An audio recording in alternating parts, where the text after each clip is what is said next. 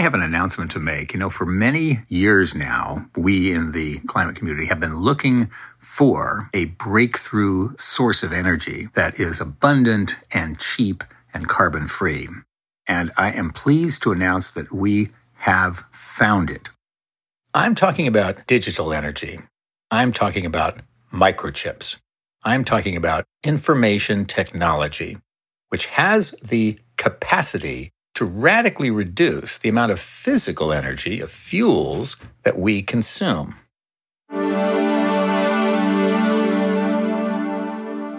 I'm Bill Shireman, and this is a moment of BS, an opportunity for the silenced majority of us, the 70% of us who can actually get along and solve our problems, to take ourselves off mute. Right now, using microchips, using information technology, using artificial intelligence, we can multiply the effective use of energy by 10, 100, 1,000, even 100,000 times. We can generate more light, more heat, more knowledge, more value, more connection with far less use of carbon intensive energy forms. But the microchip is a kind of resource that is radically different from the one that preceded it. Oil and gas made everything bigger and more centralized. It powered uniformity and global standardization and consistency, a singular culture, a globalized economy that was extremely extractive, that generated prosperity by delivering more and more to everybody. The microchip takes the opposite approach. It makes everything smaller and smarter. It takes power that was centralized and distributes it across the globe to individuals at the local level. It empowers individuals and small groups to have power over large groups. And in the industrial system that we're moving gradually beyond, it gives big institutions the power to control people at the most micro level.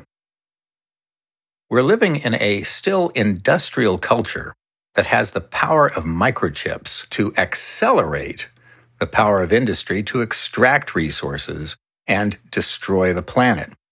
We need to move beyond the industrial economy toward a more information based economy that truly connects people and connects power at the most local level.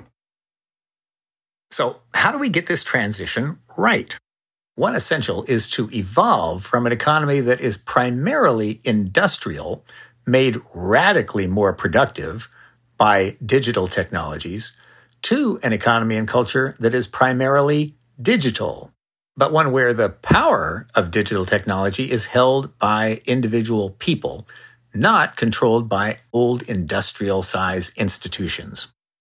Now, on the far right and the far left, there are many who want to abandon these big global industrial institutions as quickly as possible. The right tends to look at government as the big global institutions to fear, and the left tends to look at corporations as the big global institutions to fear.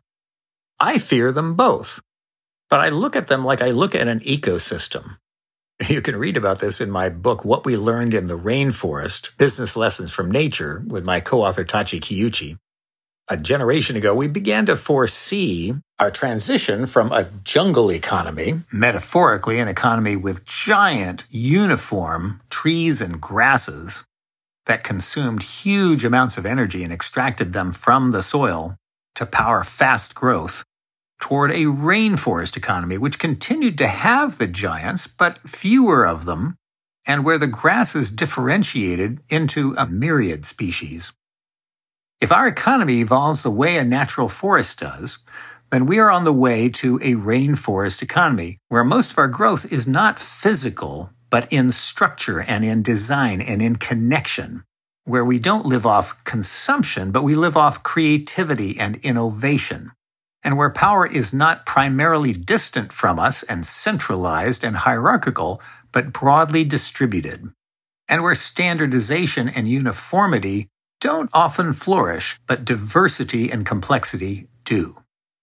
Now, it is scary to move from an economy that is primarily rational and linear, where we can predict outcomes, to one in which we are part of a larger process of creative transformation, where we can't clearly see where our solutions are going to come from, but we can rely on our ecosystem for delivering what we need through processes of feedback and adaptation and innovation that are ongoing. That is scary to our left and our right halves, particularly in that broad 70% center. But there are folks on the extreme ends of the spectrum, both left and right, who fear much more the centralized powers that have thrived in this industrial economy. Now, they don't have the solutions, and if they were to tear down those structures, they would destroy us. But we need to listen to the alarms that they're setting and take those as hints as to where we can evolve from and to. Tearing down capitalism or tearing down the deep state is not a solution. It's a formula for disaster. But evolving from a top down global economy to a more diverse and complex one is central if we want to bring to human culture the resilience and sustainability that nature has honed over billions of years. And that is not BS, but I am, and I look forward to your thoughts.